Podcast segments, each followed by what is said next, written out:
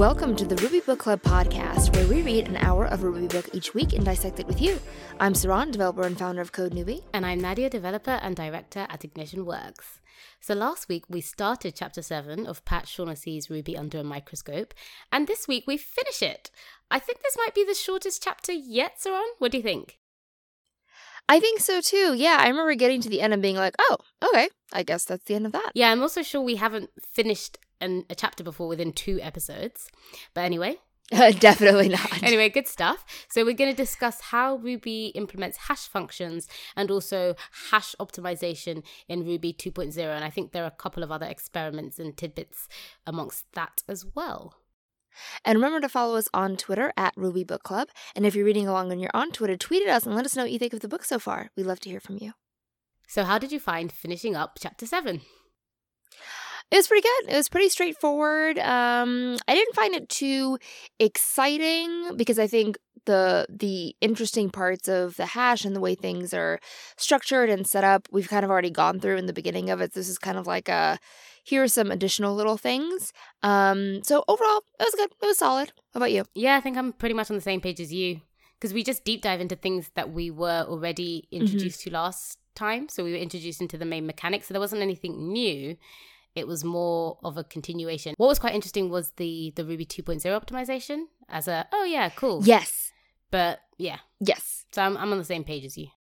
Yeah, when we get to to that part we'll go into a little bit more, but I remember when I got to that I thought, "Uh-oh, don't tell me that everything we learned so far was fake and then we're totally doing this other thing." But it wasn't like that, so it was okay. It was okay. It was like a little extra same thing, but just a little little extra for our small hashes. Mhm. Exactly. So, shall we get started? Let's do it. So we start with the section that reads how Ruby implements hash functions. And so here we talk generally about this idea of using a hash table, but we kind of hand waved over the actual function itself that helps us uh, implement that. And so in this section, we're going to actually get into what that hash function is and how it operates. So, Pat starts off by doing a quick recap of what we've already been through. So, here we talk about how we calculate the bin index by taking the internal hash function, which we're going to go into more detail about, which takes a argument called key, and then we do that modulus bin count. And here we give an example where the bin index might be 2, and that equals hash, taking in the symbol key modulus 11. And so in figure 7 9, we do another graphic recap of how everything works. And this is just repeated from figure 7 2. And we start with the R hash on the left, and it has a table which points to the ST table. And here we have a couple different things like type, num bins, num entries, and the thing we really care about, which is bins. And then the bins pointer points to 11 bins. And here, if we go to bin number two, that points to an ST table entry. And finally, that's where we see our actual key value pair that we're trying to store. So it's just a quick overview of what we've already talked about. And so now we're going to dig into the actual hash function itself. So in listing 7 5, Pat shows us how we can actually call that hash function ourselves. So if we go into IRB, we take the string ABC and call dot hash. We get a very, very long number. I'm going to read it really fast. 3277525029751053763. And then we can call hash on a bunch of other stuff. So if we call it on string ABD, we get another set of numbers. If we call it on an integer, so one dot hash, we get yet another set. If we call it on two dot hash, we get yet another set of uh, another value. And they're all still very long and they're um, pretty sure all integers. But what we want to note here is that even when the values look very similar, so when we have ABC, the string ABC dot hash compared to the string ABD dot hash, the numbers are very, very different. So that part, you know, just because they they look similar in value doesn't mean they're going to have very similar hash values. But what's important is that we always get back the same integer value for the same input data. So if we call ABC dot hash over and over and over again, we're going to get back the same number. So here we talk through the actual steps for how Ruby's hash function works for most objects anyway, most Ruby objects. So we start by saying that when we call that hash method, Ruby finds the default implementation in the object class. And you can overwrite this if you want, but it has its, you know, default implementation. And then when you do that, the C code used by the object class's implementation of the hash method gets the C pointer value for the target object. I think I read that like three times before I was like, okay, sure. um, and that means that we get the actual memory address of that object's R value structure. And essentially, that gives us like the unique ID for that object. And then the final step is that Ruby passes that pointer value through a very complex C function, which is the, the hash function. And that scrambles the bits into a value and gives us a pseudo random integer in a repeatable way. So it's interesting because you know the whole point of going into the hash function how it works is to demystify it a little bit, but it still feels like a mystery because it sounds like the bulk of it really happens in the C function, which we're not really going to get into. Yes. Yeah. And then here uh, it talks about how when we are dealing with strings and arrays, it actually iterates through each character in the string and every element of the array and calculates a cumulative hash value, which makes sense because if it if any of those strings change or any of those array values change, then we want to have a different unique hash value. So it would recalculate everything and be able to detect if it actually changed.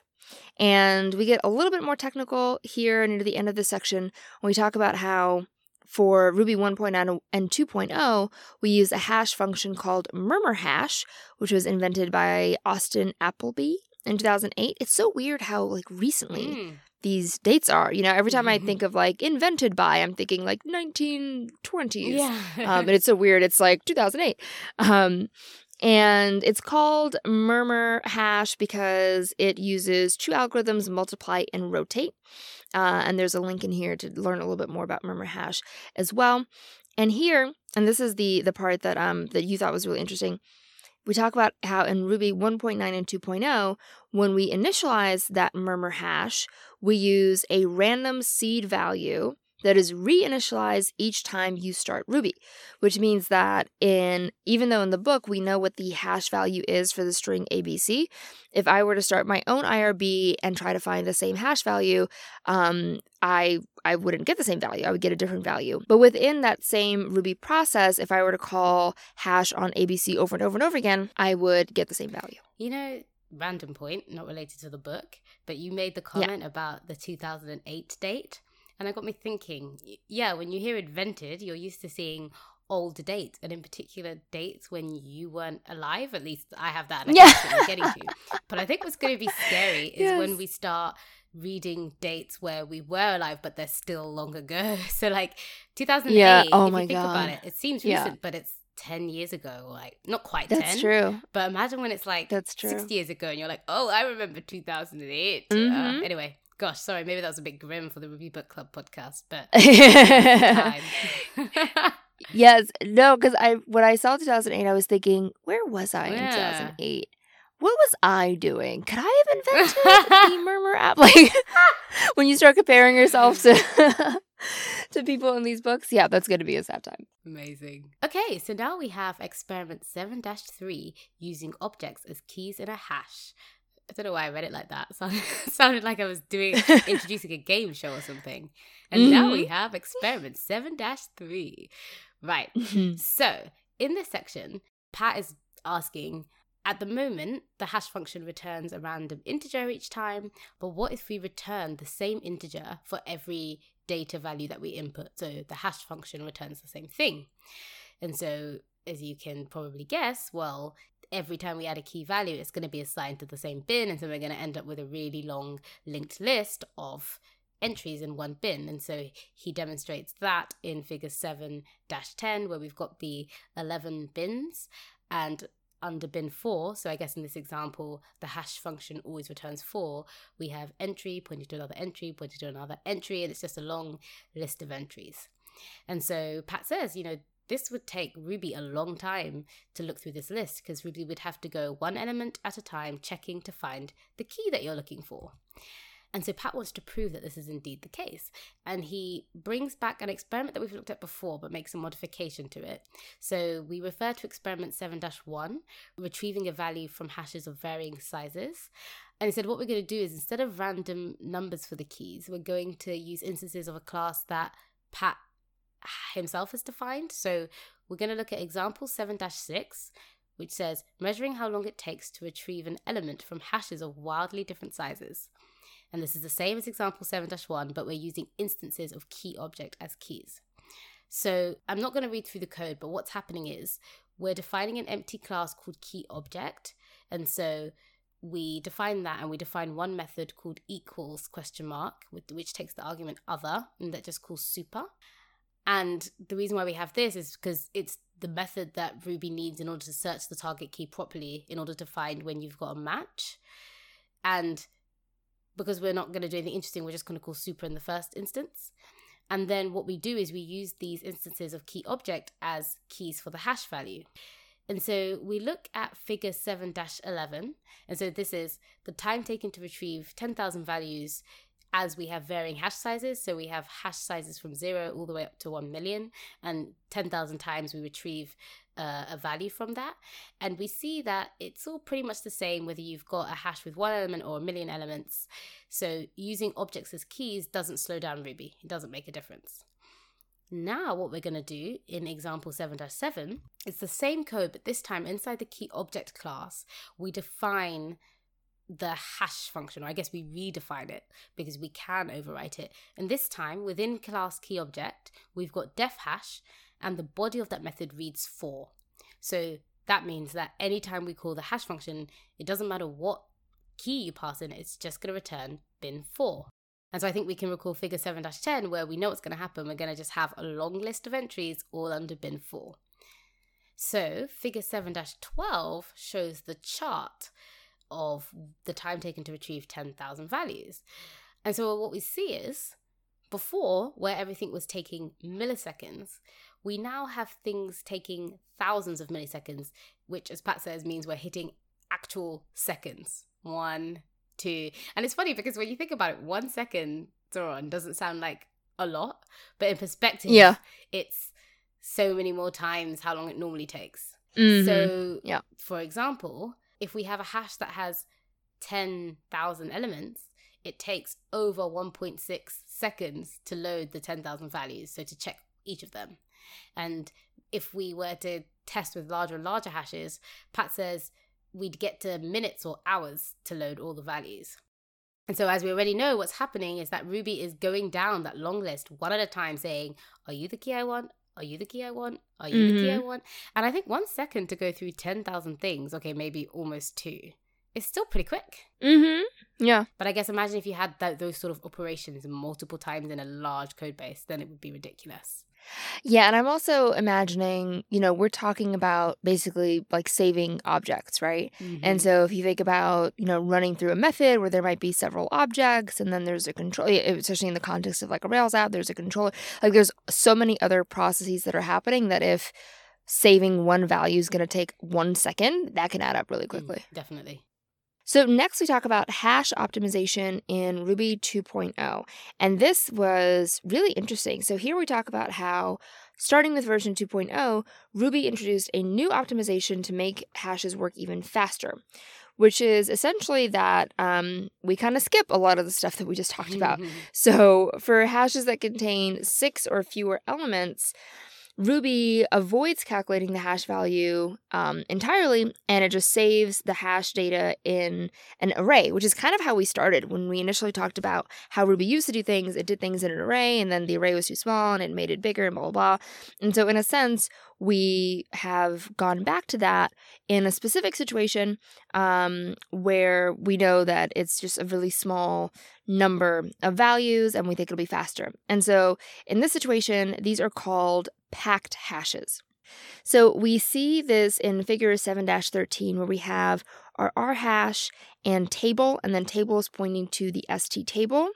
And then in ST table, we have type, real entries, entries, and it's entries that's pointing to a uh, a set of key value pairs, and it goes up to six six key value pairs. And Ruby 2.x basically does this instead of creating a table of bins.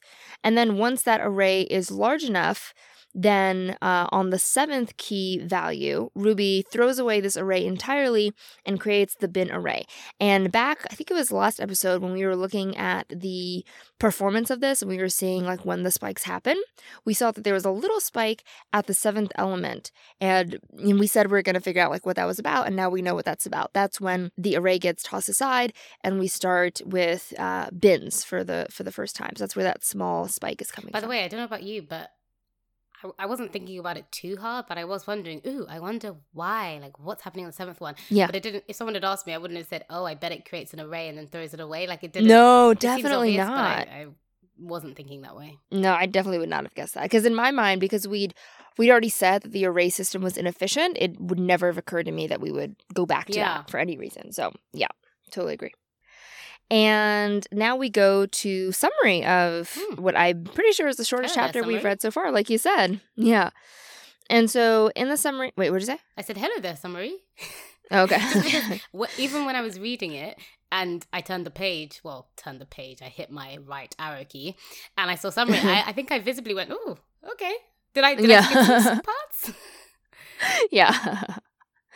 So here we do a quick overview, and it really is very quick. We say that at the beginning of the chapter, we learn how hash tables are able to return values very quickly.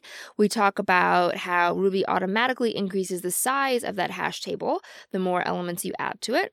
And then now in, the, in today's reading, we look at the importance of Ruby's hash function and how it's used across different Ruby versions and for different amounts of key value pairs that it saves. And I think that's about it. It is indeed. So, what was your score this week? I don't want to be like it was good reading. I'm thinking seven because Oh. Mhm. because it was good. But I think, and even just through discussing it with you now, I think it was more like you said, the meat of it, or the the important things. I think we learned in the first section, and this section was Mhm, more yeah. of a like, okay, so now we know how it works. This is a bit more on how it works, and also we can suspect that this will happen. And look, it does happen. Like for example, the experiment. It was like you can imagine it's going to be very slow. Now I'll show you it'll be very slow. And so it was interesting, but I think there was there weren't any key um I don't feel I'd progressed that much from the first half to the second half given Yes. that we've read a whole chapter. And Mm-hmm. but I, the, the optimization thing in Ruby was good. I think it was interesting. But yeah, that's where I'm at. I think I'm going to go with a 7. Mm You? Yeah, I'm debating between a six or a seven. For similar reasons, I feel like this reading wasn't. It wasn't like mind blowing. It wasn't like, oh my goodness, you know. It's kind of like, okay, cool. Let's continue with the thing that we talked about. Um, it also just wasn't what I thought it was going to be. So initially, I was thinking, okay, we're gonna dig into the actual hash function and what it looks Oh, like, yeah. and you know, Same. like the how does the algorithm work and that kind of thing.